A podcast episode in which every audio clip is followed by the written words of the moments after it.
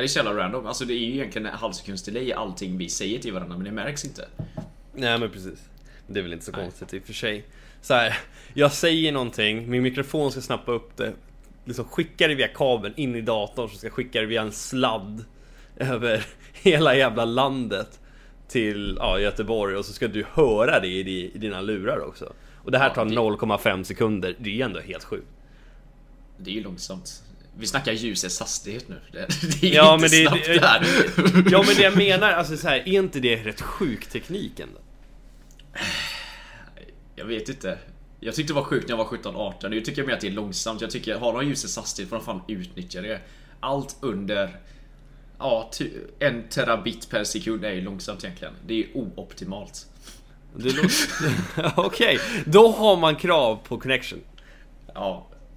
Är det så jävla konstigt om jag sitter här med sin jävla IS-server? Nej, nu, slä, nu släpper vi det.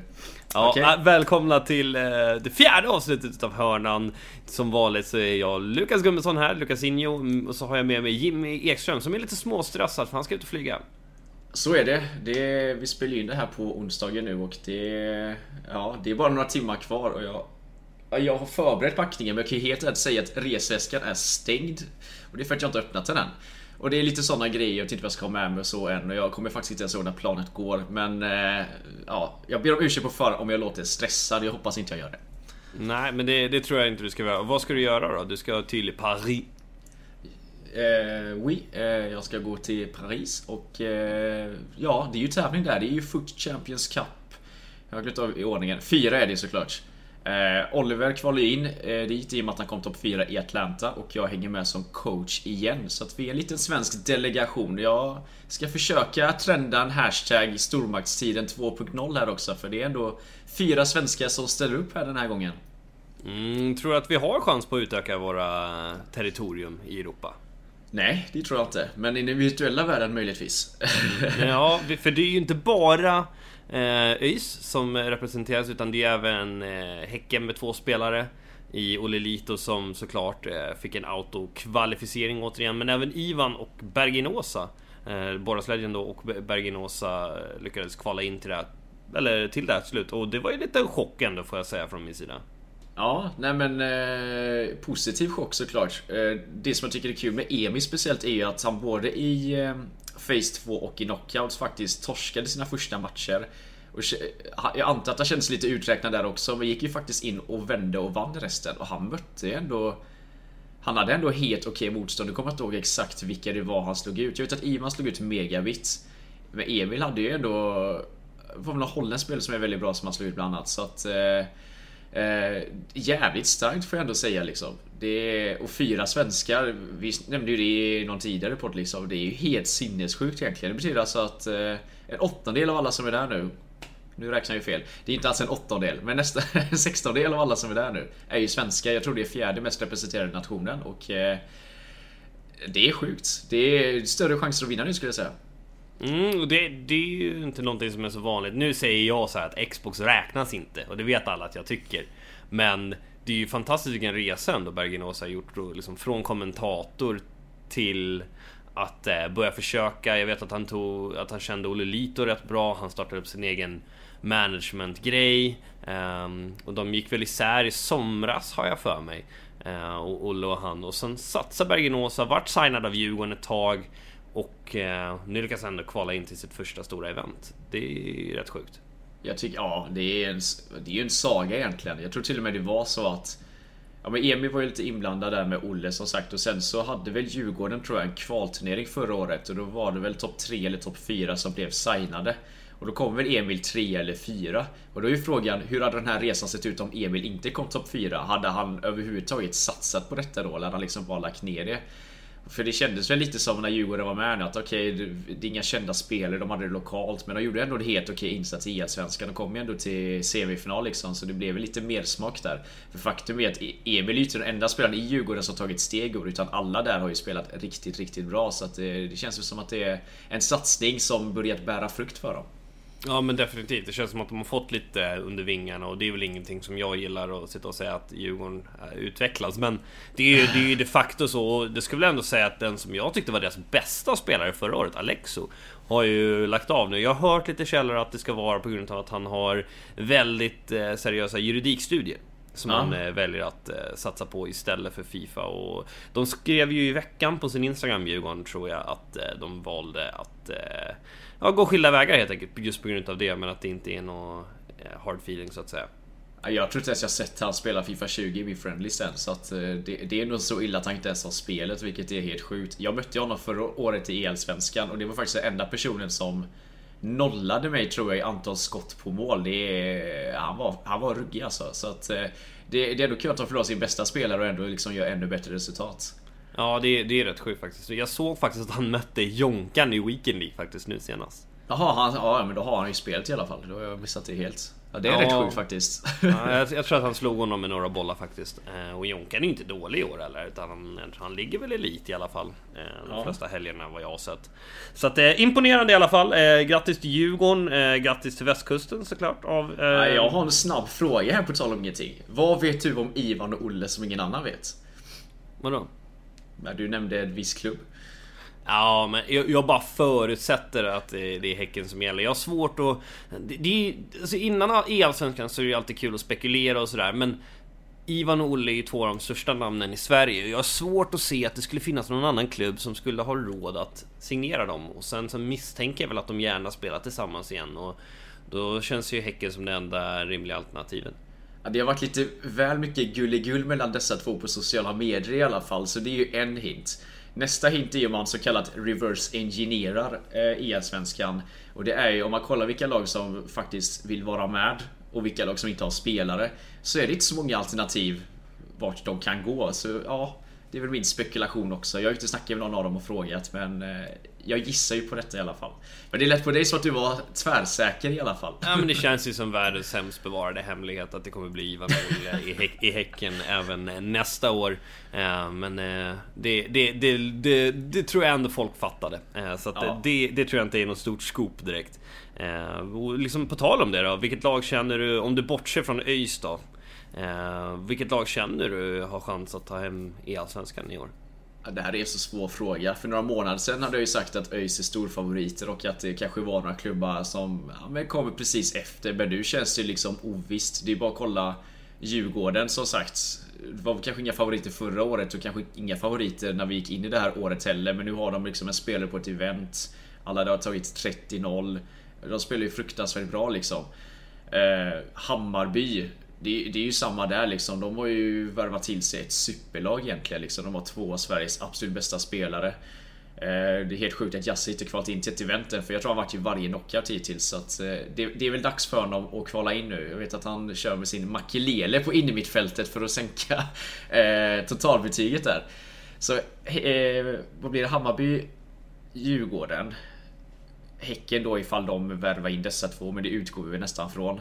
Malmö kan vi ju definitivt inte förbise. Även om de kanske inte har haft de bästa resultaten hittills så känns det ändå som att de klättrar upp nu. De slog väl både Brönnby och vilka var det? Var det Stuttgart de mötte i veckan? I någon träningsmatch? Mm, Något lag, ja. Något tyskt lag. Alla tyska lag är i samma känns det som. Så Malmö är rätt vassa och Simmen nådde ju faktiskt knockout nu i kvalet till Paris. Och där har vi liksom ett lag till. Det känns som att jag har glömt någon nu bara för det. Men det känns ändå som att det, nu är, det, är vi snart uppe i liksom nästan åtta lag. Ja. Nej men försök inte Oj! Lukas. Oj! Oj! Ja, du tror inte att vi har en chans alls överhuvudtaget alltså?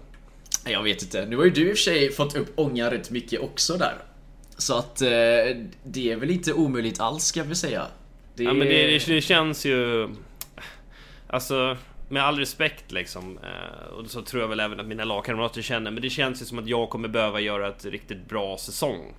I alla fall för att vi ska eh, ha, ha chans att vinna i Allsvenskan i år. Så känns det ju. Och det, det är lite tufft att ha den pressen på mig för att jag... Det här spelet, det passar ju mig så dåligt det bara går.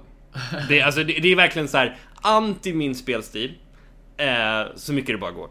Eh, men ändå så tycker jag att jag fått rätt bra resultat. Bara, jag tror att det var förra månaden, inte nu senast, men den innan det, för typ sex veckor sedan. Den månaden var jag faktiskt bästa svensk den månaden i Weekend League på Playstation. Ja. Um, så att jag har ju ändå fått rätt bra resultat i Weekend League, men sen säger alltså jag har väl tappat lite intresse för de här qualifiers. Jag har väl inte tagit något kval riktigt, riktigt seriöst i princip. Uh, det var väl något kval du gled in till andra matchen, fick lämna VO första och sen fick du väl eh, två... Men jag hade inte ens en ja. vänsterback. Jag satt, jag satt i bilen liksom på väg hem och jag bara Fuck, jag har inte ens ett lag till det här qualifier. Så jag satt på liksom, appen och försökte köpa en Luke Shaw och så spelade jag utan kemistil och Nej, det var, det var fruktansvärt. Jag hade inte värmt upp, jag hade kalla händer, allt sånt där. Tänkte man slänga in sig andra matchen. Och så ser du eh, en dans där som bara vill inget annat än att slå dig liksom. Han har förlorat första matchen. Han sitter där, han har overload ballside på, han har fallback. Han spelar bara runt bollen i backlinjen i 75 minuter innan han drar ett långskott som går stolpe in. Och du sitter där och du vet inte vad du ska göra med ditt liv. Fatta att det sitter flera danska pro, eh, proffsklubbar där ute som bara sitter och tränar på att vinna med 1-0. Det är rätt tragiskt faktiskt när du tänker efter. Ja, nej, det, det, men det här spelet är ju rätt tragiskt på en competitive nivå. Det är mycket bättre än Fifa 19 på många sätt, men det är ju... Alltså jag tycker att spelet funkar ju när man möter en dålig spelare liksom. Um, ja. Det är fullt acceptabelt liksom, men uh, när, du, när du möter proffs och de bara spelar runt bollen, då är det inte ett, det är inte ett bra spel. Liksom. Nej, jag vet inte vad jag ska säga. Jag håller väl inte riktigt med dig. Jag tycker tvärtom. Alltså möter man ett proffs så tycker jag väl ändå det, det är någonstans helt rimligt liksom. Du... Men det är bara AI. Det är bara AI och vems AI som slår ut den andra i, i löp och vem som ska hitta ytan och sådär. Och din spelare, han kanske, precis som vi pratade om förra veckan, att han inte faller ut i en yta till exempel. Ja. Gör att du inte vinner matchen. Och så ser du dum ut. Även fast 80% av tiden så tar AI det där löpet. Men så ser ja, du dum ut och vinner inte matchen på grund av det. Du kvalar inte in till event på grund av det eller vad det nu än är. Så att jag, jag köper inte det där liksom. Alltså det vi... Jag vet inte, jag vet inte om du såg min recap från inför online-helgen. När jag mötte Yasin där till exempel. Där tar ju hans Ronaldo rätt sjuka löp liksom in bakom min backlinje som så här, Det händer inte så ofta att man tar dem där. Alltså han tar alltså ett centralt diagonalt löp Alltså från en central position in mellan min mittback och ytterback. Ja. Och så, skjut, och så sätter, trycker han på trekant en gång. Och så trycker han på cirkel en gång. Och så är det mål. Och det är det jag menar, alltså han gör det ju bra, absolut. Det är ingenting mot Yasin så, utan jag menar bara att så där är det på toppnivå. Att du, du liksom, det är mycket tillfälligheter. Det är därför vi ser olika vinnare i varje event. Ja men visst känns det så att, eh, för innan har ändå AI varit ganska förutsägbar. Alltså man har ändå man har fått träna mycket på det men det ser ut som man liksom lärt sig hur AI-rörelserna är. Det känns nu som att nej, den är jätteslumpmässig. Jag kan ja. köra samma taktik i 10 matcher. Det känns som att min AI den, liksom, den, den spelar olika varje match beroende på vad jag möter för taktik och sånt där. Jag förstår inte varför. Alltså visst att taktik mot taktik ska vara en grej men det är, det är så himla olika varje match. Man får liksom lära sig spelet på nytt nästan. Ja men det är det jag menar och framförallt liksom eh, Nu glömde jag bort exakt vad jag skulle säga kring det här men det, det, den är liksom oförutsägbar.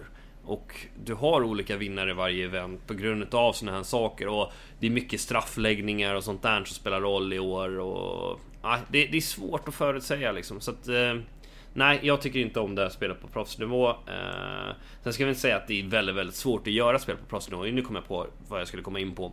Det är så många ja. proffs som spelar det här på sessionspel och bara vänder sida för att hitta den där trekantsbollen in bakom på yttersidan av ytterbacken. Den går inte att göra någonting åt för att um, AIn löser åt dig så att antingen går den på insidan eller yttersidan av ytterbacken. Den kommer gå fram, bara du håller in trekant tillräckligt. Ah. Du menar att jag slog den där bollen för några år sedan, vilket jag påstår fortfarande att jag inte gjorde. Men oavsett vad. Eh, och sen när du slår den där bollen, på andra sidan då, säg att eh, du slår den på högerkanten och så försvarar jag på min vänster. På andra kanten då, när du har slagit igenom den här bollen den kommer, då följer inte ytterbacken med yttern i löpet. Och så är det bara att slå ett inlägg och så är det öppet mål. Det finns alltså det... ingenting man kan göra som försvarande lag i de situationerna. Och det är så många som sätter det här i system. Och ska vi till sig en utav dem. Viktigt att påpeka det. Ja. ja men det var ändå han gjorde i 120 minuter mot mig. Vi spelade ju för, ja det är väl tjejen två månader sedan. Nu får, jag ber om ursäkt Oskar om du har ändrat det. Men det han gjorde var ju bara byta sida, sätta bugg trekantsbollen i djupled. Hoppas att min ytterback inte följer med på andra sidan och sätta inlägget. Det går inte att göra någonting åt. Jag tycker att Just det som varit lite slumpmässigt för mig beroende på vilken ytter och så jag kör. Jag kör ju exempelvis Osman Dembélés Road to the Finals-kort som alltså är helt fantastiskt på många sätt. Men om jag slår en trekantsboll från min ytterback på honom det blir liksom som att beroende på vilken ytterback jag möter, om det är en stark eller svag ytterback, så blir det nästan som att bollen går lite för långt precis att inte han får tag i den. Det är ungefär som att motståndaren liksom typ trycker undan honom eller drar i hans tröja liksom, fast de är liksom 2-3 meter ifrån. Det är ju det, det, är liksom så oförutsägbart på något sätt. Det, är liksom, det har ju varit min taktik också egentligen. Vända kant extremt mycket. Helst från ytterback till ytter. Nu går du inte att slå den bollen eftersom du alltid förlorar den nickduellen. Eh, så nu får man slå till andra ytterback istället. Men liksom den trekantsbollen den känns så himla random. Ibland går den fram, ibland inte. Även om du trycker in R1 och drar full kraft så blir det som att den liksom den antingen så sugs din spelare som löper in i motståndaren eller så kommer bollen någonstans fastna där också. Så om du nu säger att det är så OP så vill jag fan lära mig det för jag, det går inte. Den, den är för ojämn för mig. Ja, det, det, är möjligt, men alltså då kan man väl säga så här, ja, fotboll ska vara oregelbundet liksom. Och det ska vara olika utfall. Men det funkar inte riktigt så i ett spel utan där vill du ju ha konsekventa resultat. Om jag trycker på cirkel och håller in den i 2,5 sekunder då ska det bli exakt samma effekt. Om jag kommer ja. i exakt samma vinkel hela tiden. Du ska få samma resultat hela tiden. Och där sitter vi i lite problem och när jag pratar mycket med utvecklarna i Fifa kring det här. De vill ju ha den här alltså variationen eller variansen i resultat. Även fast du gör exakt samma sak och det är det som leder till så många grejer. Eh, som till exempel de här stolpskotten som vi blir så irriterade över. Man skriker ut VA? Hur fan kan den gå vid stolpen till exempel? Men det är ju för vad de kallar för ett error då. då att eh, inom en viss grad så kan det bli olika utfall och så ja, den sitter 80% av gångerna och det är därför du är van vid att det ska sitta.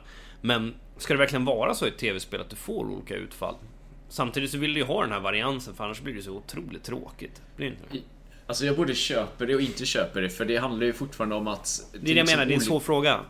Ja, men det är olika svårighetsgrad på alla moment som man gör. Så säg att du slår en trekastboll på kanten och det är i princip helt öppet och din motståndare har liksom sprungit upp med sin ytterback och gett dig liksom ett helt hav av yta. Då skulle jag ändå räkna det som en ja, men hyfsat enkel boll för att det, det, finns inte så många sätt du kan slå den. Du kan ju bara slå den runt egentligen. Då ska det ju gå fram. Däremot om man slår en jäkla eller trekantsboll liksom från typ mittplan och ska försöka slå den över en låg backlinje på en ytter. Då köper jag att den passningen ska vara mycket mer varierad. Att den kanske går fram någon gång men missas mycket mer. Men då är det för att det är en helt annan svårighetsgrad på momentet. Och det är ju samma sak med skott att vad ska man säga, ifall du, ifall du är helt fri med målvakten och målvakten flyttar på sig, då ska ju skottet gå in alltså 100 gånger och 100 för att det är ett enkelt avslut. Om du däremot siktar första stolpen, halvt felvänd. Eh, Även om du har bästa spelare på spelet, ja men då ska det vara varians, då ska du ofta ja, men Säg att du kommer fri med en spelare som, eh, säg Frenkie de Jong. Eh, ja. Valde jag guld Frenkie de Jong. Ska den sitta 100 gånger av 100 om du lägger den i bortre? Det beror på hur målet står. Alltså nej, om, han, om, om, bara, om han bara står kvar hela tiden. Bara står kvar. Ska den sitta verkligen? Eller ska eh. Frenkie de Jong ha den? Och det där jag menar är så här, Du måste ju ha en varians för IRL Så är det ju, säg att det är Luis Suarez, då kommer han sätta den i stolproten liksom. Men Frenkie de Jong gör ju inte det på samma sätt Då måste du ju ha den där variansen som du hittar i IRL Och Eh, och liksom få in den i spelet på något sätt utan att man ska sitta och bli förbannad eller att det ska bli turbaserat. Och det är där jag menar att där har Fifa en stor nackdel. Men där har man faktiskt lagt in en extra svårighetsgrad och det är ju time finishing. Jag använder det jättemycket men det spelar liksom ingen roll. Jag kan komma till rent friläge och dra R1 för jag litar inte på vanliga skottet. Jag försöker men det, det spelar, allt. Absolut, det köper jag. Time finishing hjälper ju till att eh, hjälpa till med det här. Men jag tycker fortfarande, även fast du tajmar det 100% perfekt, att Frenkie de Jong ska inte sätta 10 10 frilägen. Nej, nej, men det är, när han väl tajmar den då är det liksom ett bra avslut. Då är det sånt avslut som ska gå in. Nej, ty tycker du verkligen det? Ja, tycker att alla att... tajmade ska gå in? Jag inte att alla ska gå in, men om jag har ett friläge och Martin står liksom... Ja, men han täcker som vanligt och jag liksom drar... Ja, men säg att jag drar precisionsskott och tajmar det, då tycker jag att den ska sitta om jag tajmar det. För det är just... Om vi skulle jämföra det typ Suarez och de Jong liksom, det är just att Suarez inte behöver ha timing lika mycket för att det behöver inte vara ett superskott. Men timing ska ju på något sätt du ska ju gestalta att du gör nästan ditt livsskott. Kanske inte ditt livsskott, men att du gör ett väldigt, väldigt bra och koncentrerat skott. Då tycker jag det ska sitta mycket mer. Däremot om det står två försvar i vägen och ska göra en jävla banan eller något av det. Nej, då behöver du inte sitta varje gång. För då är det fortfarande inte beroende på hur motståndaren står och sånt där. Med ett rent friläge, då ska den sitta. Och det som jag upplever är problemet, och det var sen, jag tror det var patchen som kom tidigt i januari. Det är ju att Alltså skottet går ändå i en automatisk riktning. Och då vet jag till de som propagerar för att man ska köra fullt manuellt på skott och sånt där. Det kommer inte funka online. Det är helt omöjligt. Jag är hemskt ledsen. Annars hade jag älskat det själv. Men problemet är att om målet flyttar på sig och du skjuter åt andra hållet så kommer ändå, ifall du kollar på reprisen efterhand, så ser man liksom att du siktar åt vänster Men den här vita cirkeln går ändå åt höger för att den blir automatiserad. Och det är någonstans där problemet är att det, blir för automatiserat. Alltså sådana här enkla skott ska ju bara gå in 100 av 100. Så jag köper liksom det du säger att svåra skott eller... Okej, Frenkie de kanske inte... Hans guldkort kanske inte gör mål i alla frilägen. För han har ganska lågt ja, men Jag köper det du säger men... Eh, eller framförallt i årets spel när det är så pass svårt att tajma också. Sätter du en grön på ett friläge, ja, den ska sitta. Oftast ja. i alla fall. Om det inte är Sokrates liksom som kommer fri. Eh, men du fattar vad jag menar. Jo, jo. Men den ska ju sitta då. Det köper jag 100%. Men vi, vi har haft såna otroliga problem i avslutslägen i år tycker jag. I allmänhet som gör också att det blir så jävla eh, svårt att försvara och det är ju det här med första stolpen. Eh, att det är så otroligt OP att skjuta i första stolpen, vilket är det mest korkade någonsin om du vill göra ett fotbollsspel. För det går ju emot alla fotbollsprinciper i försvarsspel. När man ja. ska täcka första stolpen och släppa in någon i banan. Och det är därför jag allt, eller gillar att spela med en höger eh, högerfota på högerkanten till exempel. Är ju för att få det här läget liksom när du bara bombar upp den i första. Mm, ja. För att vika in, det ger ingen effekt. Det finns ingen effekt med att vika in och försöka curla den i bortre. Om du inte har någon som har 99 skottkraft och avslut, då förstår jag kanske liksom. Men det, det, blir, det blir så fel allting och allt det här hänger ju ihop liksom. Uh, försvarsspelet, uh, AI, att du är så beroende av AI. Uh, att, alltså, avsluten såklart också.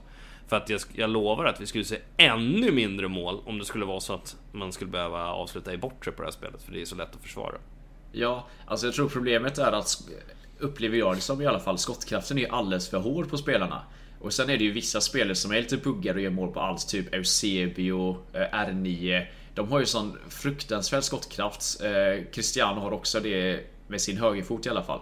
Men de har ju så fruktansvärd skottkraft så du kan ju stå felvänd och bara skjuta upp den i, liksom i främre krysset. Jag köper att ska kunna skjuta upp den i främre krysset ibland för alltså så är det ju IRL också. Skjuter du högt på första stolpen. Det är så svårt för målvakten att gå dit för om man slänger sig mot bort så blir det fortfarande att han täcker en vinkel. Om man slänger sig på första stolpen, men då gör ju det med liksom en hjärnskakning som jo, insats men egentligen. Då snackar vi ju en timed liksom. Jo, exakt. Eh, det är ju det att då ska det nästan vara lite time. Men det känns som att skottkraften är alldeles, alldeles för hård. Och då är det att de kanske skulle nerfat så att du inte kan skjuta på första stolpen och sen haft lite som då på första Innan första patchen nu att du kunde ändå skjuta bort Ganska mycket där. Nu var det lite för enkelt i och med att Men det var ju bara finessen här dock Ja, det var, jo, men att du ska ändå kunna skjuta ett finessskott där. Eller lågt tycker jag, för det är väl det som är problemet också att de har ju nerfat sönder uh, low driven skott. Det, alltså, även om du ja, men det håller jag med om. Alltså, jag, jag, tycker low driven har varit det konstigaste eh, experimentet någonsin och folk vill ha tillbaks det för att det är ett så jävla bekvämt och OP sätt att göra mål på. Och det köper ja. jag, men det är, alltså, så, kommer du ihåg hur det var på Fifa 18? Du kunde, skjuta, du kunde skjuta mitt i mål och målvakten bara satte sig ner på rumpan och kunde inte ta den. Och det fanns ja, jag fattar inte vad problemet var innan. Alltså, vi som var duktiga kunde ju skjuta hårt och lågt. Alltså, det fanns ju sätt för att göra det. Så jag fattar liksom verkligen inte vad problemet var. Varför de var tvungna att göra om alla system på Fifa 18. Nej, jag tyckte det var bra som det var på Fifa 17. Jag använde ju inte ett low driven på Fifa 17. Um, ehm, utan jag drog ju upp den i krysset ändå liksom. Men Fifa 17 var ju ett spel uh, där det var effektivt att dra den bort tror jag liksom. Ja. Um, och då, det gör det ju mycket mer, alltså Fifa 19 går alltså när vi snackar skott i Fifa 19, det, alltså vi behöver inte ens börja prata om det för att det är så absurt så det är löjligt liksom. Men mm. Fifa 17 är ju senaste spelet där eh, där det var en rimlig skottteknik måste jag ändå säga. Alltså 18, då var det ju bara low driven som gällde. I ja, bortre, men... eller du kunde skjuta vad du ville. Men och Fifa 19 ska vi inte, det är bara volleys och, och first time, felvänd och vad det nu är. Men i år, alltså, fattar du att det har gått snart fyra år sedan vi hade ett spel som hade en rimlig skottteknik där du ska skjuta i bortre, så som du ska göra i riktig fotboll. Och inte bara det, utan du ska ju tajma också. Och det, det som jag vill minnas för Fifa 17 var att det fanns väl inget sätt som egentligen var helt överlägset att göra mål på. Nu vet jag ju att ja, men utanför straffområdet skulle du liksom dra ett precisionsskott och sånt där. Men det var ju fortfarande så att du inte var helt säker på att skulle gå in. Man fick väl en känsla för det i slutet när du hade Team of the Year-spelare och sånt där. Men det var fortfarande så många olika sätt att göra mål på. Eh, det som jag stämmer på mest från Fifa 17 dock, något som verkligen är broken i Fifa 20, det är ju inläggssystemet. Där har de ju tappat det helt, för det... Visst, det var lite broken på Fifa 14, sen fick de ändå till det liksom. Men alltså det ihop med skottsystemet på Fifa 18 Det, det känns som att de, de vill ju bara göra en förändring. De utvecklarna ville bara, ah, men vi ska sätta vår mark på detta. Och så ändrar de om två saker Utan något som helst syfte egentligen. För att båda sakerna funkade bra. Vill du skjuta ett lågt skott, ja men då det är det bara att du tar ett lite Du tar en liten touch innan du skjuter och så tar du i halva bar, ja men då blir det ett lågt skott med stenhårt liksom nu kan du bara springa rakt fram och trycka in två knappar samtidigt som du skjuter och så blir det ett lågt skott. Och det är samma med inläggen, att då var du tvungen att tajma, du skulle sänka farten lite så blir det ett skitbra inlägg. Nu ska du trycka in R1 eller L1 och det är... Ja, det är ju bara slump alltihop. De har ju tagit bort allt som har med någon typ av timing att göra och så lägger de in timed finishing istället och tänker att det här ska lösa saken. Men så tar de bort det till det här spelet så att det blir liksom som att de patchar sig själva i all oändlighet utan att det de blir något skapar nya problem hela tiden. alltså det är därför vi får sådana olika metor hela tiden. För att till exempel i år. Det, är ju, det har alltid varit effektivt att ligga lågt på Fifa. Men mm. det har aldrig varit så effektivt som i år. Och en del utav det är ju för att man inte kan slå ordentliga inlägg. För att hade du kunnat slå ett ordentligt inlägg, då spelar det ingen roll. Då kan du ju stå där. Om jag har Cristiano Ronaldo som anfallare, då kan jag ändå stå en måtta inlägg på honom. Till slut så sitter den ju. Men ja, det kan du inte det... göra utan måste spela det igenom. Och du måste skjuta ett visst hörn, vilket gör det så ännu lättare att försvara. Ja, och jag har inget emot att man kan ligga lågt, men det känns som att innan så låg du lågt på bekostnad av att du inte kunde sätta press. Och ifall du mötte en spelare som var jätteduktig på att hålla ett bollinnehav så hittade de ju vägar in. Jag vet ju jag mötte ju både Ivan och Agge på Fifa 17 exempelvis. Speciellt den Agge-matchen. Det var ju bland det vidrigaste jag varit med om. För då låg jag ju verkligen lågt och det var ju... Han, jag gjorde ju hur mycket fällor som helst men han liksom tog sig ur det varje gång. Jag tror han hade så 65% bollinnehav. Men det var ju så att han, han, han, tog ju sig igenom det till slut. För han kunde passa sig igenom och då blev jag ju bestraffad för det. Det är inte så på samma sätt utan ligger jag lågt så hur bra spelare jag än möter så kommer min AI komma och ta bollen till slut. Det, om inte de använder de här teknikerna som du nämner, typ att man går ut på kanten. Det finns ju lofted pass som är helt absurt bra på det här spelet. Kör du två forwards bara passar rakt igenom så kommer passningen gå igenom till slut också. Det, du måste liksom följa de här glitchar vill jag inte kalla det, men dessa exploits som finns i spelet istället för att kunna variera spelet. Och det är väl någonstans där... Ja, det känns som att det är där problemet har legat nu med Fifa. Och det är som du säger att patcharna förstör det på något sätt. Det är ungefär som att du har på byxor som är trasiga och så syr du ihop dem och sen så blir det en ny spricka och en ny spricka och en ny spricka. Köper på nya byxor EA. Köp ett par nya jävla byxor. Börja om från nytt. Alltså, ja. och det är därför jag blir så jävla taggad på den nya generationens Fifa. Kan vi bara släppa alla de här jävla problemen bakom oss och ge oss in en ny PS5-generation Jimmy? Ja, jag hoppas verkligen det. Alltså jag med, Nu vet jag inte exakt hur Frostbite-motorn fungerar, men jag antar ju att den någonstans ligger till grund för de här problemen. Vi diskuterade det lite nu innan vi spelade in. Min åsikt i alla fall att jag tycker Fifa 19 och 20 det är egentligen samma spel i att de har ändrat massor av inställningar på Fifa 20. Exempelvis har de gjort att eh, det tar längre tid för en spelare att ta emot bollen. Det som uppfattas som input till dig och då tror jag att syftet med det är för att motverka att inte inlägg ska vara lika effektivt som de på förra spelet. Eh, de hade ingen bra lösning på krokettan Så de gjorde att den blev lite längre och nu kan du inte skillchaina istället och det blir att... Ja fast vänta lite nu. Jag tycker väl att det var en ganska bra lösning ändå. Nej, jag tycker inte det. För de vill lösa ett problem men, försöker, men det slutar med att de försöker lösa ett annat problem. Men jag tycker krokettan är väldigt balanserad just nu. Ja, krokettan är balanserad. Men, ja, det är det jag menar. En, men jag tänker, krokettan har inga problem med. Men de har gjort en skill change som är helt ja, men det, är, det, det är en helt annan diskussion. Det har ingenting med krokettan att göra. Är du helt säker på detta? Ja, det, det är en helt annan diskussion. Um, jag håller... Jag, håller jag, tycker, med det? jag tycker inte man ska kunna skillchaina. För att? Tyck, det är helt orimligt. Att springa runt och göra det. Alltså jag tycker bara att man gör två stycken sådana där i rad är helt orimligt. När ser du det på en fotbollsplan under full kontroll? Jo, alltså det köper jag helt och hållet, men det är ändå helt orealistiskt. Jag menar ibland Eh, så att du gör något så enkelt som först gör en helikopterfint, så gör den en skottfint eller vad fan som ja, helst. Ibland, ibland håller jag med om att det, är, att det är frustrerande. Det håller jag med om ibland. Men jag tycker inte att du ska kunna chaina skill på det sättet nej, som du gjorde FIFA Nej, inte som det var innan. Ja, men som det varit på tidigare spel. Du kunde ju bara snurra på spaken så gjorde man ju typ 5-6 Elastico i rad. Du gick ju inte ta bollen ifall du hade en bra spelare på det. Och det skulle såklart inte gå, men då är Elastico en skill move där bollen faktiskt borde försvinna iväg lite. Men skill moves som är väldigt enkla att göra, typ en helikopterfint. Gör du den med Eusebio, då ska inte bollen flyga iväg 10 meter. Och det känns som att den typen av lösningar EA har där är att göra en generell lösning som ska funka på alla skill moves istället för att funka på en specifik. Och då blir det ett problem. För Men att... det, är- det är ju det de har gjort. Det de, jag tror att de gjorde så i alla fall. Att du har mycket mindre error i den. Och desto lägre antal skill eh, stjärnor du behöver för den. Förstår du vad jag menar? Jo, jo, det köper jag ju på ett sätt. Men det känns ju ändå som att... Jag använder ju väldigt mycket skillmoves. Jag, använder, jag kan ju göra ganska många kombos och då är det framförallt de som kanske kräver två eller tre stjärnor skillmoves. Liksom heel to heel, snurrfint och sånt där. Men det känns ändå som att bollen försvinner till slut.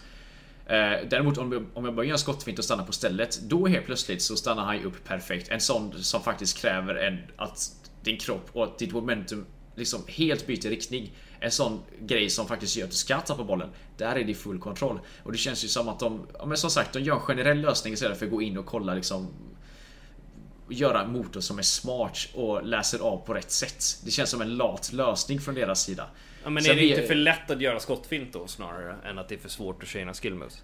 Ja, både och. Jag tycker att de De ska fixa både och liksom. Har du låg fart och gör en sån skottfint, ja, men då ska du ju stanna upp. Har du full fart och gör den. Det är som det här nian du håller inne eh, L2 är det väl och gör en skottfint som gör någon jättekonstig animation. Det, det ska ju inte gå att göra det utan att typ bryta åtminstone ett av dina ben. Liksom. Ja. Nej att, men eh, äh, ja, jag håller med. Ja, så att det, det, och det är väl just det att de kommer med generella lösningar istället för att gå in på detaljnivå och göra det. Och då blir det ju typ som när de släpper en patch att ja men nu ska vi sänka hastigheten. När de egentligen tänkte att det ska inte, en content ska gå lite långsammare. Så är deras lösning att sänka gameplayet på exakt allt istället. Att de hela tiden hittar fel, ska inte säga hela tiden, låter jag elak, men att de hittar så många fel lösningar på problem. Istället för att lösa själva problemet så går de in och löser alltså de, de ändrar grundlagen istället för att bara ändra lite paragraf. Om vi ska snacka så. Det känns ju som att jag borde bli skickad till Vancouver rätt snart och lösa upp det här Emil, vad säger du? Jag håller helt med, men nu får de börja lyssna på feedbacken också. Dock, det ska ges. Alltså, de börjar lyssna mer och mer. Det var katastrofalt för två år sedan, men det, de måste bli mycket bättre på att lyssna och snabbt ta åt sig Ja, men vä vä vänta lite här. Nu, jag, nu vill jag ändå försvara dem här. De hör 20 000 olika åsikter. Jag sitter och säger en sak och Bateson sitter och säger tvärt emot mig. Problemet är att de lyssnar lika mycket på Bateson som på mig. På grund av, eller ka- kanske till och med ännu mer på honom för att det är till sådana som honom de vill sälja kopior. Förstår vad jag menar? Ja, både jag Och det, är, det, det är det som är problemet. Så när de, de vill ju höra åsikter från alla olika hörn. För de vill sälja så mycket kopior som möjligt, de vill tjäna så mycket pengar som möjligt.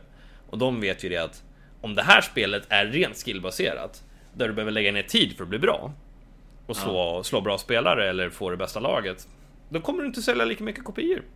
Det, är- det är Men- så enkelt.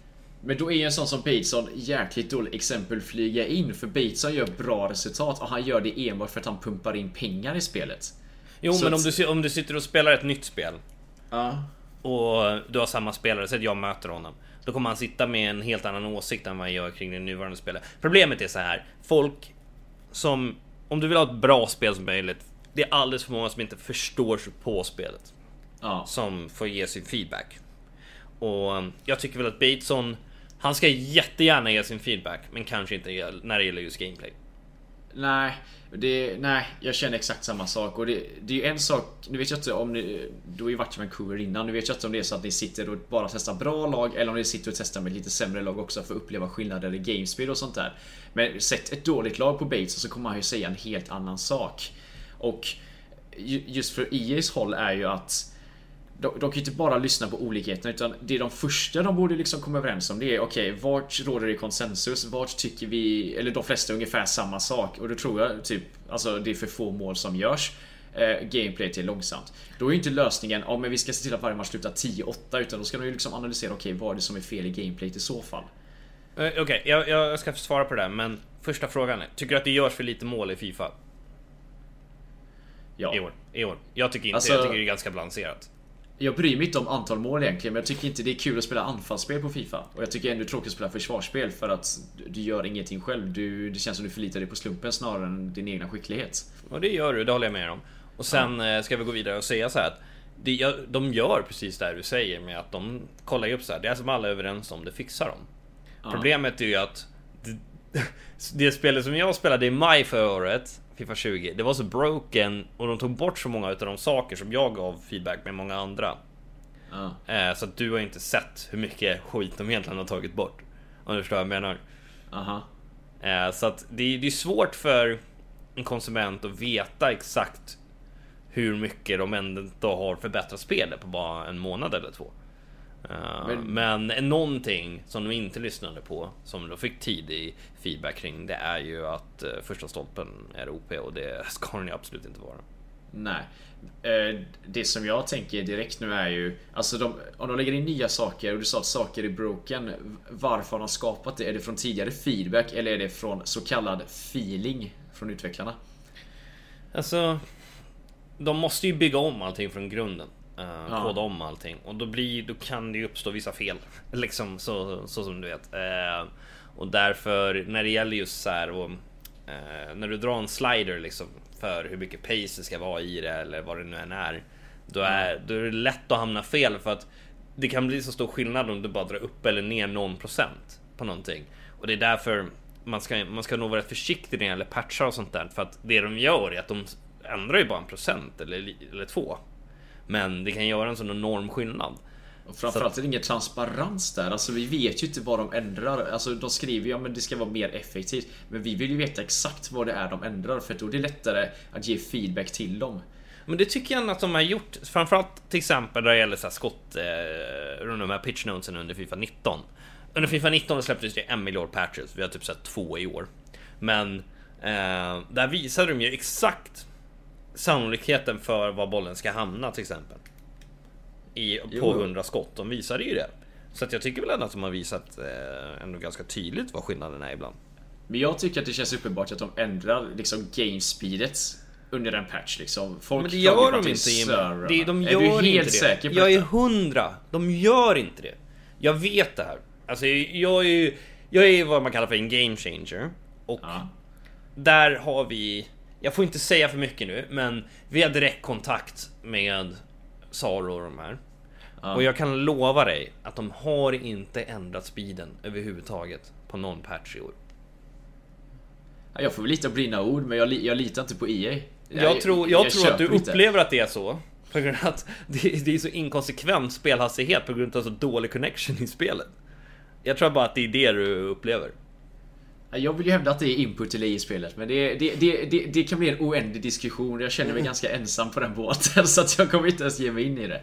Nej, men det känns som att, alltså, det känns som att de ändrar gamespelet lite då och då. Att det, eh, ibland går det snabbt att vända spel, ibland går det inte snabbt att vända spel, ibland så flyter spelarna på som vanligt. Det, det är som du säger, det kan ju vara en serverfråga just där, att spelarna inte, eh, vet du det, att du inte får kontroll på spelarna. Men det är just att även AI känns som att spelarna där kan röra sig lite långsammare och lite konstigare beroende på vilken gamespeed det är. Så det är därför jag har liksom den uppfattningen.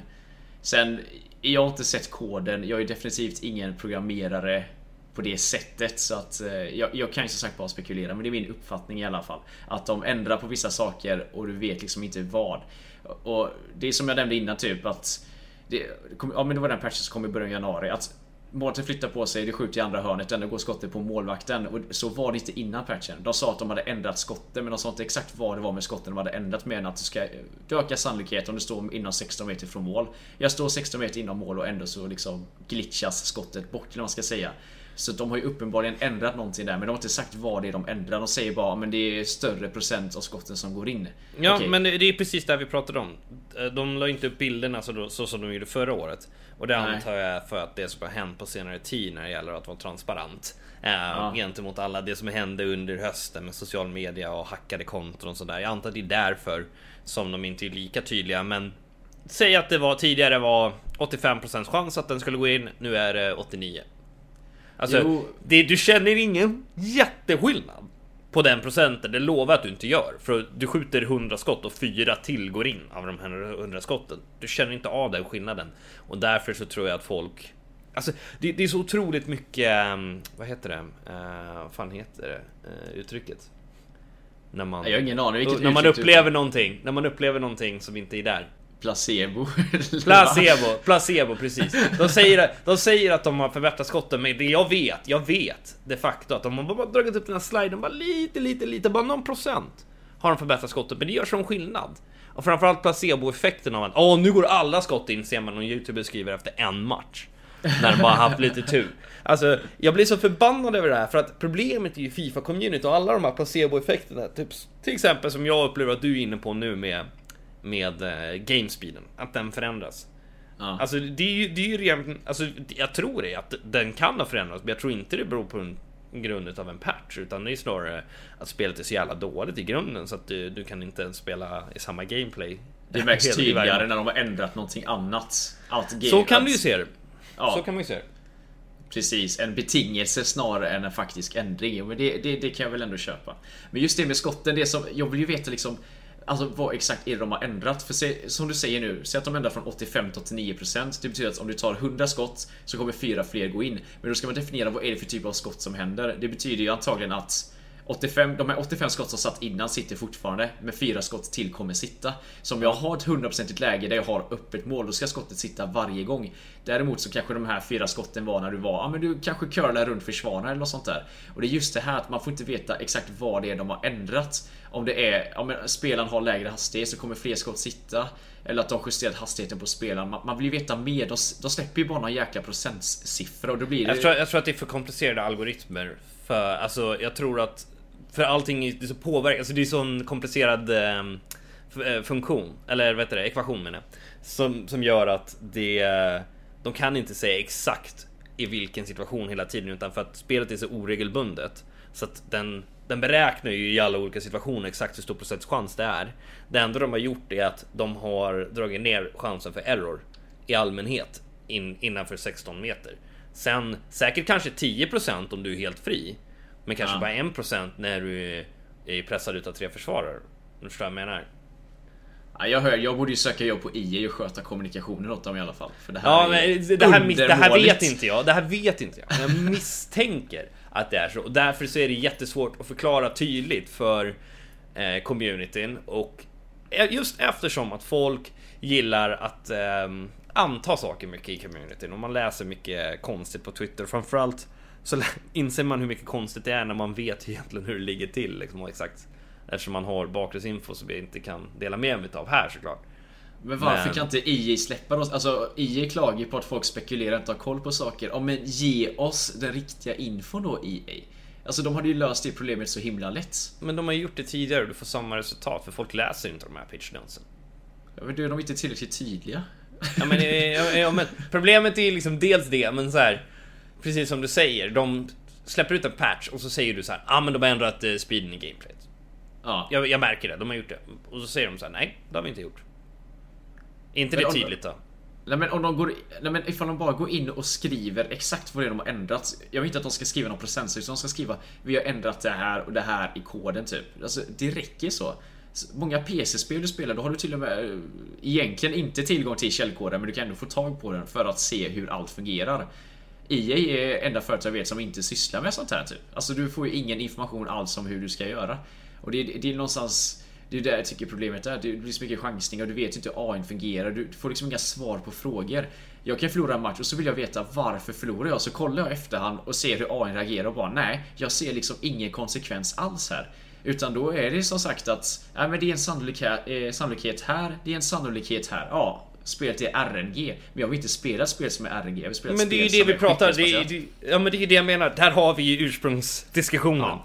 Där Ja. är RNG, hela spelet är RNG och det är därför jag tycker framförallt att det här spelet är tråkigt för det är mer RNG än vad det någonsin har varit. Eftersom Mm. att AI är så inkonsekvent och um, du, liksom, du kan verkligen bara ha en studs emot dig. Eller till exempel, eh, jag ber om ursäkt Olle, men till exempel mot en Razek, de här stolpskotten som Ja. han har mot honom. Då kan ju lika gärna gå in. Ja. Liksom, du förstår vad jag menar? Så att det, det är så otroligt random det här spelet på så många punkter så att det är därför vi blir så jävla arga hela tiden. Ja. För vissa skott ska inte gå i stolpen för att du förväntar dig, men du har bara extrem jävla otur efter error och då kommer jag tillbaka till min grundfråga då som jag ställde i början här var ju att ska det vara så här? För fotboll är ju så här. Det finns ju en varians när Frenkie de Jong kommer fri. Han sätter den inte varje gång. Men du vill ju ha konsekventa resultat när du gör exakt samma sak. Och hur Ja. kan du hitta den här variansen? Hur kan du översätta den här variansen från riktig fotboll till Fifa? Utan att, Att- bli RNG. Att spelarna har olika egenskaper med olika skicklighet. Där i ligger variansen. Jo, men det det är det jag menar, men då blir det ju RNG. Både, både ja och nej. Ja, men det är klart det blir. Alltså, och, och Frenkie de Jong, han ska ju inte sätta den varje gång för han har 64 i avslut. Då ska den ju inte sitta varje gång. Men den sitter ju några gånger, vilket gör det RNG. Och kanske i VM VM-finalen så kommer Frenkie de Jong fri. Alltså på Fifa. Och så missar han, även fast det är 9 gånger utav 10 så sitter den på exakt det där sättet. Och så förlorar han miljontals kronor på grund av att det är RNG. Ska det Men, vara så? men, men det gäller att tolka det på rätt sätt. För även om Frankie de Jong har 64 avslut, har han öppet mål från 20 meter så missar inte han den. Och det har det Nej, med att men nu, nu pratar vi inte öppna mål. Nu pratar vi inte öppna mål nödvändigtvis. Men ett skott, så säg, säg ett skott som har 70% chans att gå in. Alltså vi Ja. så här, ett skott precis utanför box liksom. Så här, som brukar sitta. Ja. Ehm, Sådana skott, ja men där, jag hade otur den här matchen. Det är ofta det jag menar så här, i Weekend League. Eh, de matcher man förlorar i Weekend League är just de matcherna där du har den här alltså sannolikheten emot dig på ett väldigt oturligt sätt. Liksom. Ja. Och det är Exakt. just, alltså det är osannolikt, men en utav 30 gånger så händer det. Att du har alla de här gångerna med, emot dig, eller hur? Men vi visst så fan många är det så? 29 i år alltså. Ja men det är ju så. Det är ju verkligen så. Att det händer någon gång eller två liksom. Och sen några gånger så kan du ha tur att det händer i, i rätt match, att du vinner ändå med 7-2 liksom. Men Ja. det är därför vi ser så inkonsekventa resultat. För, för, förra veckan gick jag 23. Nu stannar jag vis- förvisso på 23. Veckan efter det går jag 30. Ja. Va? Och då hade jag sålt min Eusebio liksom. Spelar med ett sämre lag. Alltså, det är så otroligt slumpmässigt allting inom Fifa. Och vet, det här vet ju alla om. Men det är därför vi ser så många olika vinnare hela tiden. Så Ja. inkonsekventa resultat. Slutsatsen är, ja, jag längtar efter PS5 och Fifa 21. Ja. Av ovan nämnda anledningar. För att det, förhoppningsvis kommer en spelmotor som fortfarande har lite slump i sig men som kan hantera det på ett bättre sätt. Det är en förhoppning jag har i alla fall. Men vi kommer aldrig komma undan den här problematiken. För att det är Fast- fotbollsspel. Alltså både ja och nej, för jag tycker ändå alltså tidigare spel som var innan Fifa 17 som inte var Frostbite-motorn. Visst, tar vi, jag tror det var Fifa 16, jag kommer inte ihåg om det var 16 eller 15 som också var väldigt OP med första stolpen. Då var det, 15. jo, ja det var 15, då gjorde alla exakt samma sak, att de sprang eh, framåt längs kanten, gjorde en översiktsfint, gick snett bakåt och sen så sköt de stenhårt på första stolpen och då kunde du inte styra målvakten heller. Och det var ju fruktansvärt överlägset, precis som på Fifa 14 var överlägset att bara mata inlägg hela tiden och slå djupledsbollar. Eh, alltså det kommer ju alltid komma såna grejer som liksom på något sätt är överlägsna. Men det jag minns från de här spelen var exempelvis Fifa 14. Ja, men hade du typ ish ett friläge så visste du ungefär hur du skulle skjuta för att den skulle gå in så många gånger som möjligt. Sen var det klart att ju bättre spelare du hade ju fler gånger gick den in. Men det fortfarande så här skjuta bort i stolpen. Du skulle sänka farten lite och så försöka vinkla upp kroppen så att du fick till en perfekt ytterskruv. Nu är det inte så utan nu, nu skjuter du, du kan vara felvänd så vänder spelaren sig själv. Vilket gör att även om du har ansträngt allt du har på att han ska komma någorlunda rättvänd eller felvänd eller vad det nu gör varför man nu ska ställa sig felvänd så kommer skotten ändå inte påverkas av det utan det är liksom det är en slump som avgör och det vill jag ha bort bara. Ja, det vill vi alla. Nåväl, eh, något annat då angående gameplayet. Du nämnde lite förut det här med eh, servrarna att eh, ja, det är den här placebo-effekten. Det kan vara servrarna som bråkar. Men a positive note on that one är att det ryktas i alla fall och jag antar att det stämmer att det kommit servrar till Stockholm för att eh, fida den eh, skandinaviska marknaden. Vet Och du om det- detta stämmer? Har du fått någon bekräftad källa på detta? Jag har inte fått någon bekräftad källa på detta, men jag skulle bli väldigt förvånad om det inte stämmer. Eh, när folk som använder de här routrarna där man, ja, de här programmen och sådär, har sett att det finns en server i Stockholm. Och jag vet att många på Twitter i alla fall har skrivit mycket om att ehm, det, man ska ha mött mycket mer skandinavier än vad man är van vid. Kan också vara placebo. Eh, men eh, jag, tror, jag tror att det kan stämma. Och det är någonting som jag skrikit efter ett tag. Som bor på östkusten, som har dubbla avståndet till Amsterdam från vad ni har på västkusten. Att ge oss en jäkla server i Lettland och så ger de det bästa i Stockholm. Det är fantastiskt ju. Ja, frågan är hur mycket det kommer påverka nu dock. Det kommer påverka, det är definitivt. Alltså, det är svårt att säga hur mycket det påverkade just i helgen. Men för att jag, jag hade ju delay. Men det var inte så att jag satt och skrek så här, åh helvetes jävla delay typ som jag brukar göra.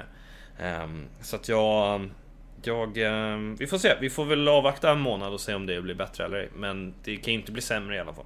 Alltså grejen är att jag fattar inte hur de här servrarna fungerar för alltså min, min uppfattning är att om du spelar mot Amsterdam-servern, då ska det vara ungefär som att du spelar en match peer-to-peer mot någon som bor i Amsterdam.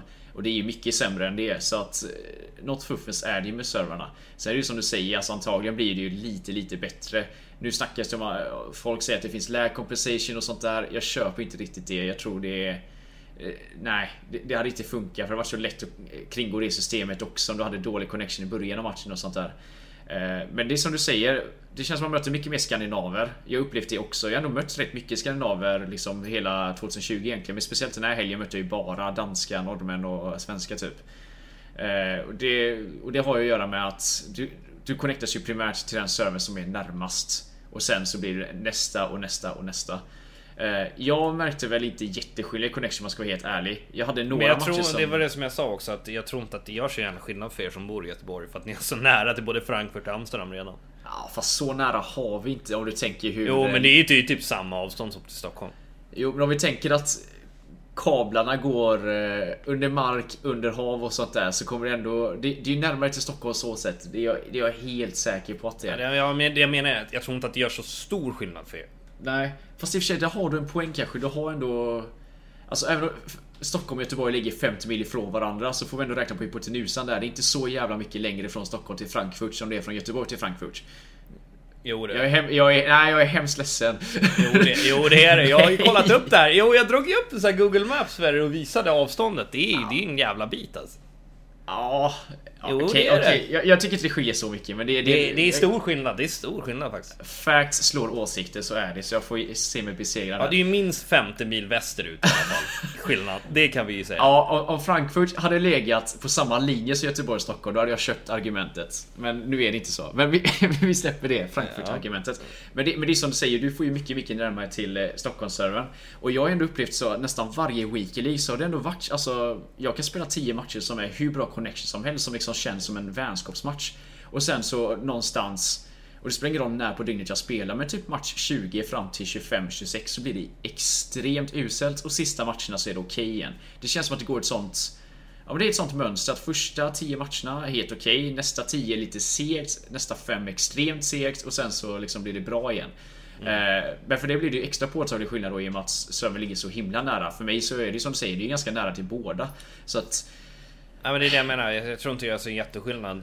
Ehm, men jag tror att dels att det utökade avståndet och att det är mycket närmare nu Ja. eh, gör att jag kommer känna en större skillnad. Vi på östkusten kommer känna en större skillnad i alla fall. eh, Ja. än, vad, än vad man gör både i söder och i, i väst. Så kan det mycket väl vara. Men som sagt, jag vill veta mer om servrarna. Jag vet inte så mycket om dem. Jag har läst lite om det här med att eh, samma typer av routrar som någonstans kan mäta av vart du eh, liksom pingar en server kan ju även känna av eh, frekvensen på matchen typ. Och jag tänkte att det här låter ju jättedumt att vissa matcher spelas i 30 Hz och vissa i 60 Hz. Alltså hur påverkar det gamespeedet? Men det är såklart de med FPS och sånt att göra. Men Alltså jag har märkt att det stämmer för om du spelar en match efter klockan fyra Nu är man oftast ganska trött Men helt på riktigt, spela in en match typ När du spelar klockan nio en fredag och sen spelar klockan fem en lördag morgon Alltså spelet går så mycket snabbare. Det känns som att grafiken är... Alltså... Jag ska inte säga Allt renderar snabbare liksom. Ja men grafiken är så mycket bättre. Det känns som att du spelar i full HD i jämförelse. Det, Ja. det, det var en jättekonstig känsla och det gick för snabbt så jag förlorade den matchen ganska stort liksom. När jag spelade då. Man, man blir helt chockad liksom. Men det är ju ännu en sån här aspekt. Alltså hur funkar servrarna? Varför får vi inte veta det? Nej, det, det, det jag, tror att, jag tror att det är för att eh, det, skapar oftast mer ehm, förvi- ofta, ofta mer förvirring än vad det hjälper. Tror Ja. jag. Eh, så att därför tror jag att de väljer att inte uttala sig. De har ju dock gått ut och erkänt att det finns eh, connectivity issues och jag har ju pratat mycket med han Joel som är serveransvarig. Vi testade dem med i Vancouver och sådär. Och Ja. det, jag ska väl vara, jag har lite dåliga nyheter och det är ju att de bryr sig inte så jävla mycket om oss som redan sitter på en väldigt, väldigt bra connection. Utan det de bryr sig om, det är de här som bor i Argentina, Thailand. Hur kan vi förbättra deras connection? Det är, Ja. det, det, det är det de fokuserar på. Vad är en acceptabel connection? För att de ville ju få den till att det skulle vara typ 60 ping eller något sånt där. Eh, Eller 45, jag kommer inte ihåg exakta siffran. Men jag spelade på deras eh, påstådda acceptabla siffra och det var ändå påtaglig delay liksom i den. Ja. Eh, om man jämför med eh, hur det var helt utan delay. Så att ehm, nej, jag, jag hoppas i alla fall att det blir bättre, men jag tror inte att det här gör för stor skillnad. Nej, jag tror problemet för dem är att de, alltså de, de jämför säkert ett sportspel med ett helt annat spel. De känner men det här delayen är inte påtaglig. Men i Fifa gör det, det är så många aspekter samtidigt som eh, gör att även om det skulle vara 0,1 sekunders delay mot servern så känns det som en halv sekund. Det är ju det som är problemet. Och du tappar ju tror- timing i allting liksom. Ja, jo men precis. De men... får ta en extra touch och då är han helt plötsligt offside spelaren och han vägrar vända sig om. Och, ja. Det är uppenbart att servrarna har mer delay än 0,1 sekunder oavsett vad de säger att pingen är. För även om vi får dedikerade servrar så känns det sämre. Det kände jag ju nu när jag spelade senaste kvalet. Så mötte jag en kille som... Nu vet jag inte om, om han trollar eller inte, men han påstår att han bodde i Senegal och spelade. Så du kan ju tänka dig hur första matchens connection var. Det var illrött. Och sen körde vi på en server. För att jag frågade om det var okej. Okay. Han gick med på detta. Och hör och häpna, det gick ännu sämre. Alltså det var ännu långsammare gameplay. Så att det, någonting konstigt är det med dessa servrar. Det, det är inte bara att eh, 0,1 sekunders delay utan det är ju något mer som bråkar med dem och det är som sagt ett mysterium och hur mycket man googlar så känns det som att man inte får ut någon som helst information om det. Och det finns ingen som har suttit och lekt så mycket med sin router som jag har och det blir ju inte bättre. Så att... Nej, jag förstår. Jag blir ännu mer deprimerad när jag tänker på detta. Men ja, eh, det, det är något som behöver fixas helt klart. Liksom att och om inte det går att fixa vet du det så att servrarna blir bättre, ja men då får de fan increasa game speeden med 10% eller något sånt där. Så att det i varje fall känns snabbt. Mm.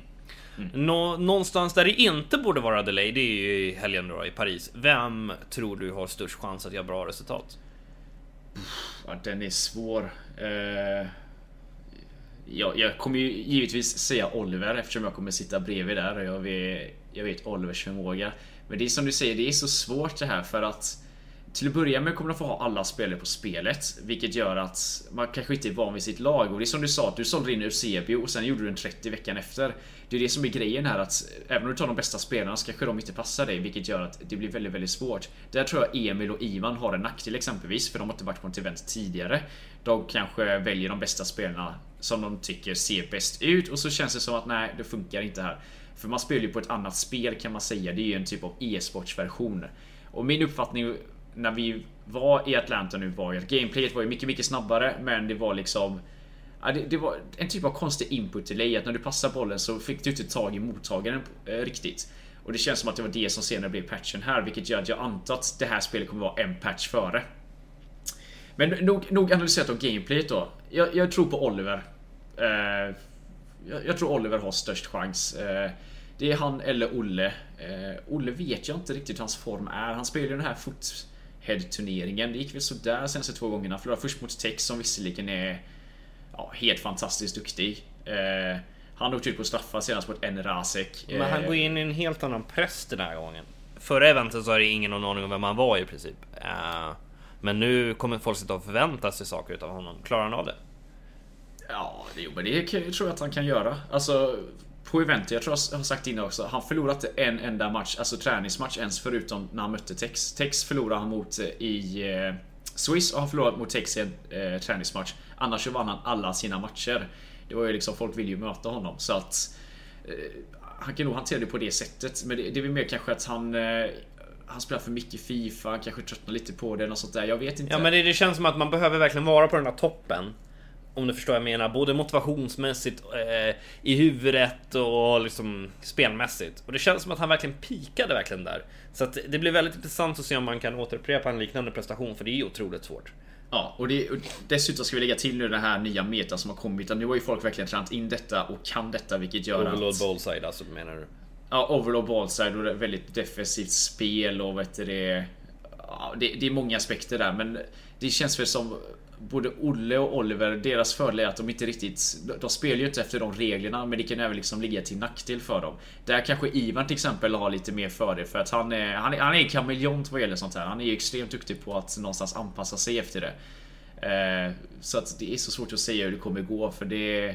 det den som håller huvudet högst är ju den som någonstans kommer gå längst.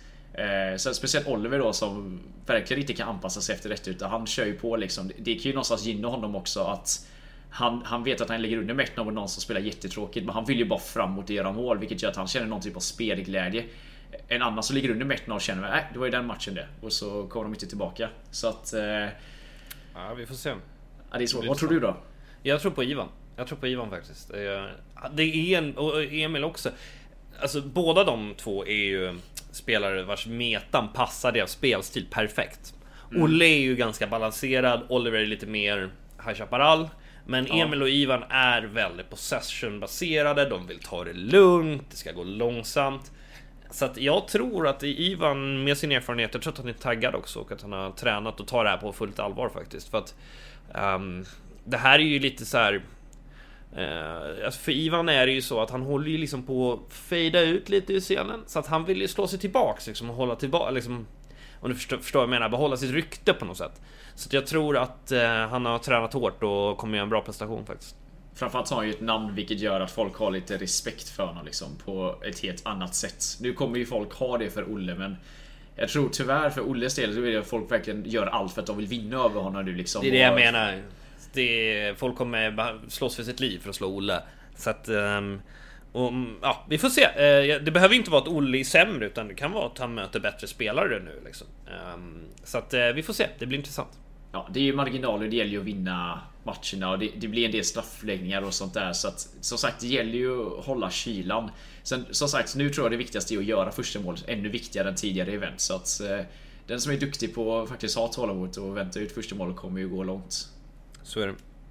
Och där får vi nog avsluta dagens avsnitt, det fjärde avsnittet. Eh, jag får önska alla svenskar lycka till i Paris och eh, ät inte för mycket baguetter nu Jimmy. Nej, jag lovar ingenting. Nu är steg ett att ta sig till flygplatsen i tid. Ja, tar vi baguetterna sen. Ja, eh, underbart. Vi syns nästa vecka. Ni får gärna gå in och följa oss på både Instagram och Twitter. Hörnan Podcast heter vi där. Ge oss gärna åsikter, diskutera vidare det vi har eh, ja, snackat om helt enkelt den här veckan. Så får ni ha det så underbart bra. Syns vi om en vecka igen. Det gör vi. Ha det gott. Tja tja! Tja tja!